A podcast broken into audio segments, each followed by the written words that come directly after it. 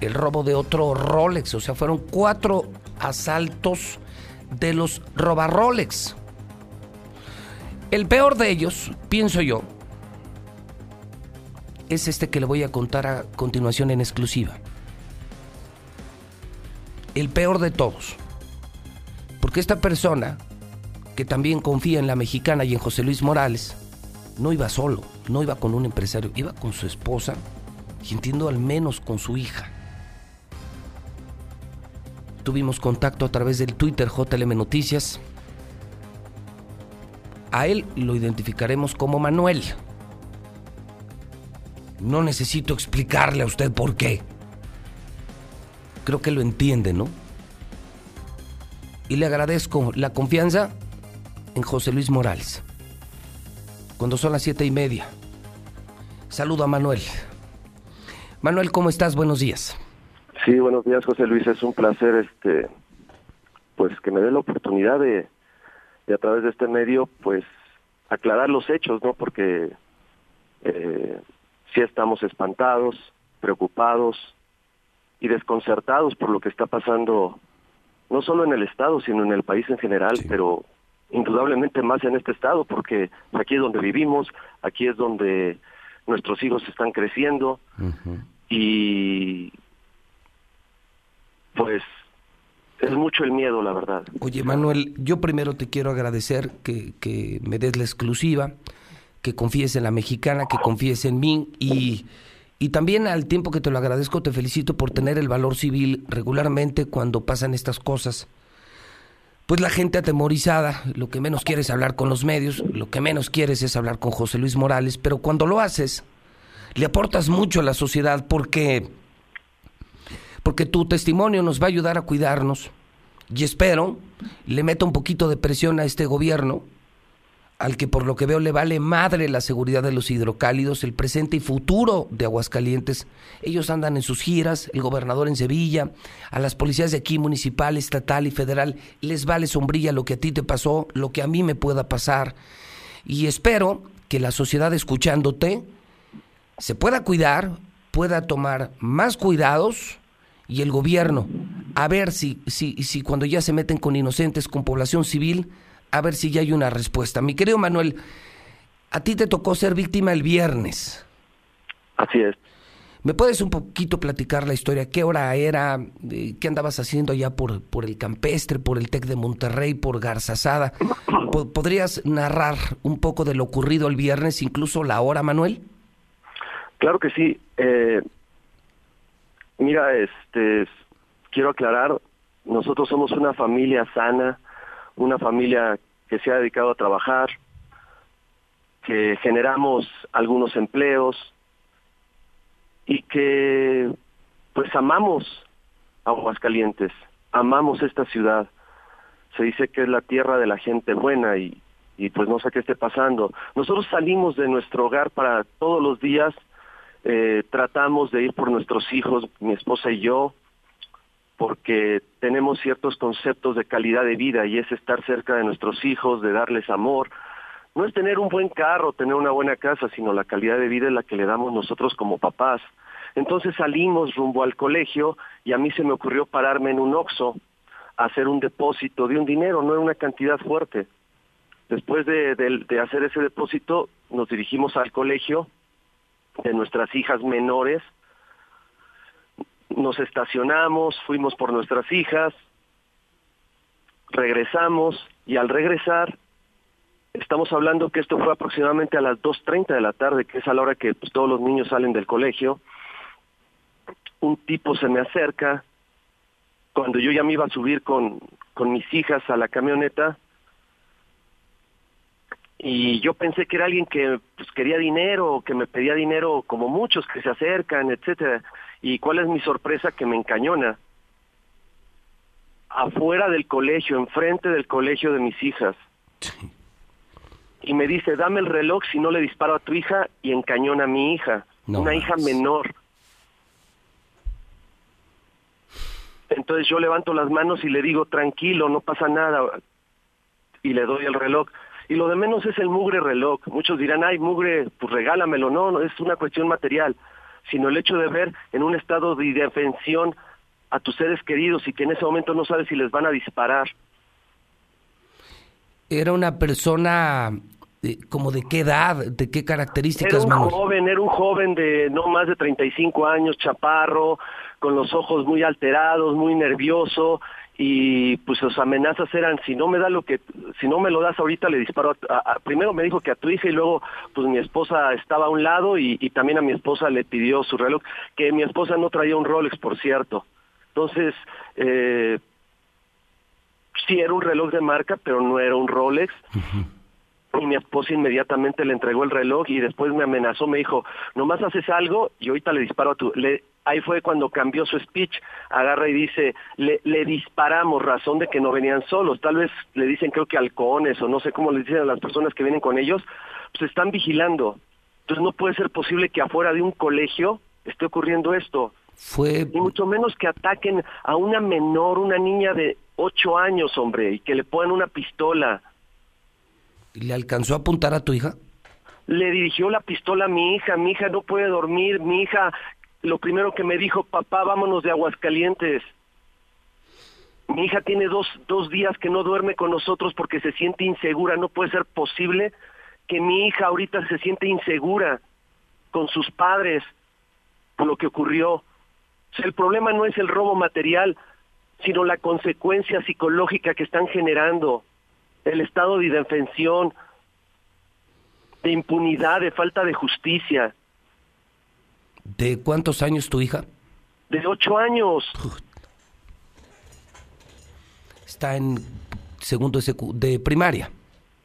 Claro. ¿Qué ocurre después? Eh, ¿El tipo se va corriendo después? No, eh, una vez que le entregamos las pertenencias, me dice, dame tu efectivo y luego me pide las llaves de la, de la camioneta, que por cierto, camioneta que estoy pagando, para eso trabajo, como muchos, no me va mal, pero tampoco soy millonario. Si fuera millonario, pues tal vez no estaría en este, en este país, no lo sé. Soy una persona que trabaja, que se esfuerza día a día, así como tú lo has dicho y lo has expresado de tu persona. Sí, sí, y te voy a decir, el que traigas una camioneta Mercedes, un Rolex y te lo has ganado con tu trabajo, pues bien ganado. Eh, Ahora resulta de que yo tengo que dar explicaciones no se justifica lo que me sucede por trabajar, por esforzarme, por salir adelante. Discúlpenme, todos aquellos que piensan eso, pues les pido disculpas. Lo siento, pero yo no me voy a quedar todos los días acostado a ver a ver quién me trae de comer. A mí me gusta trabajar y he sido exitoso por hacer lo que me gusta hacer y lo hago bien. Pues ahora resulta que ser rico es pecado, ¿no? Pues tal parece, tal parece. Este tipo agarra, me pide las llaves de la camioneta y todavía le digo, oye, no seas así. Y pues hasta eso fue buena onda. Me dice, no, no te, dice, no, las voy a aventar debajo del carro, pero hay de ti que hagas algo porque si no ahorita vamos, vamos sobre tu familia. Entonces... ¿Y, lo ves retirarse a la distancia o ya no quieres se fue ver? Caminando, se fue caminando con la pistola y este y volteaba y en eso algunos papás que también estaban estacionados ahí me dice iban avanzando y me dicen qué sucede le digo no no avances porque ahorita están asaltando y traen pistola o sea les dije que se pararan y el, el papá la verdad buena onda me dice no, déjame lo alcanzo y le tomo una foto. Le digo, no, ¿cómo crees? Le digo, o sea, él iba con su hija al lado, enfrente, imagínate, le tomo una foto y le tiran un plomazo, donde, o sea, le tiran un balazo, ¿cómo crees? Le dije, no, no, no, espérate, deja que se vayan. ¿Y se perdió en el camino en donde Guadalupe González, en, que en, Eugenio Garzazada, por dónde se perdió? Él agarró rumbo a Positos. Mira, muy claro, o sea, esto ocurrió en el colegio Entorno, en, en, en el centro comercial que está enfrente, en, en el estacionamiento de, de Linet, se llama el lugar, enfrente del colegio. ¿Qué pasa después? Eh, ¿Llegó la policía? Eh, ¿Llamaste? No, porque eh, lo que sucede es que nos espantamos tanto.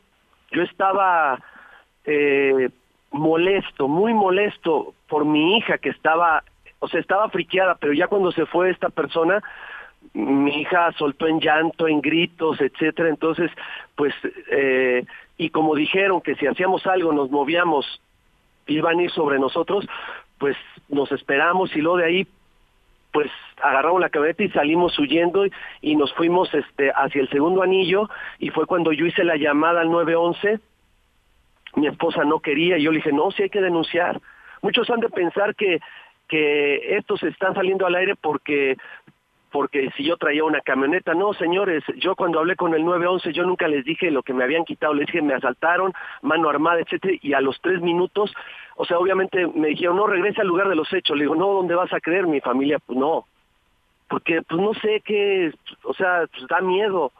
Entonces agarramos segundo anillo y nos paramos en la mueblería Excel y ahí fue donde llegaron el cuerpo, llegaron muchos patrulleros y fue cuando sí me preguntaron qué sucedió. Entonces, pues yo lo que les puedo decir, denuncien, denuncien. Y aquí el detalle no es el, el, robo material, hombre. No, no, lo que le hicieron a tu hija es inimaginable, ocho años. Esa misma noche del viernes, eh, quiero imaginarme, la, tarde la pasaron mal. Pues la tarde me la pasé en la ministerial. ¿Y ellas? Eh, ¿Tu esposa y tus hijas? ¿Perdón? Eh, tus, tus hijas y tu esposa se fueron a casa. Claro, eh, mi esposa no quiere, o sea, ellos no quieren saber nada. No. Eh, en la noche, en la noche hablan de esto en familia, hablaron de esto el viernes en la noche. Tratamos ya no de, de, tocar el tema porque la menor, o sea, está y la mayor también está, este, sumamente espantada. la niña eh, viernes y sábado por la noche se ha levantado en la madrugada gritando. ¿Y, y duerme con ustedes en la cama? No, ¿No? no, no quiere dormir aquí en la casa. Tuvimos que llevarla a la casa de mis de, de, mi suegra porque tiene miedo. Hijo, qué pobrecita. Hoy hoy ya fue a clases. Claro, claro, tenemos que seguir adelante. Esto no cambia nuestra rutina, nos da tristeza, tenemos que seguir adelante. Tenemos que tener nuestra confianza en Dios y, y, y seguir adelante.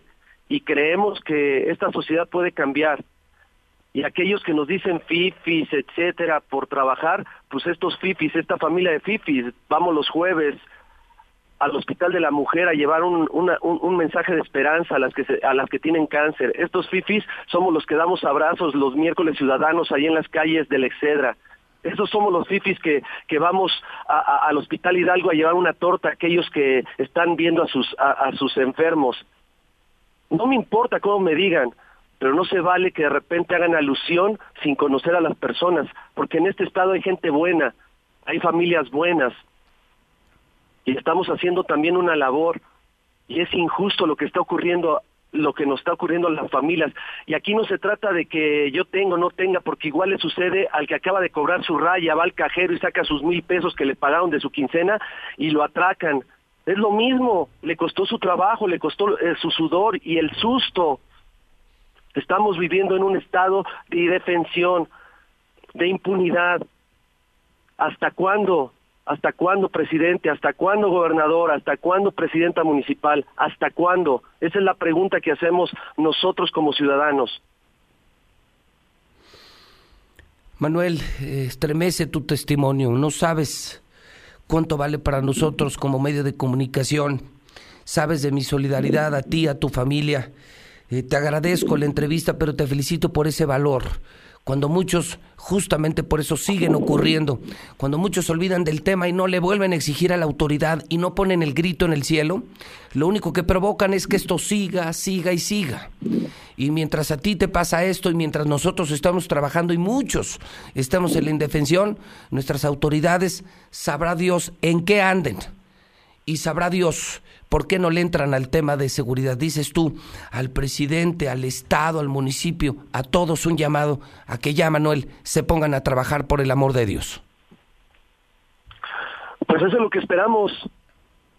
¿O qué quieren? Que todas las familias empecemos a oír. ¿A dónde? ¿A dónde? Si este es nuestro estado, aquí están nuestras familias, aquí están creciendo. O sea, ¿a dónde nos quieren llevar? Es triste, sumamente triste la situación que se está viviendo. Se supone que de repente se hacen, hay, hay mitos o no sé cómo le quieren llamar, de que pues hay que respetar a los niños, pues ya, ya les está valiendo hasta a los niños, ya no les está importando. No, no me quiero ni imaginar. Es una injusticia total.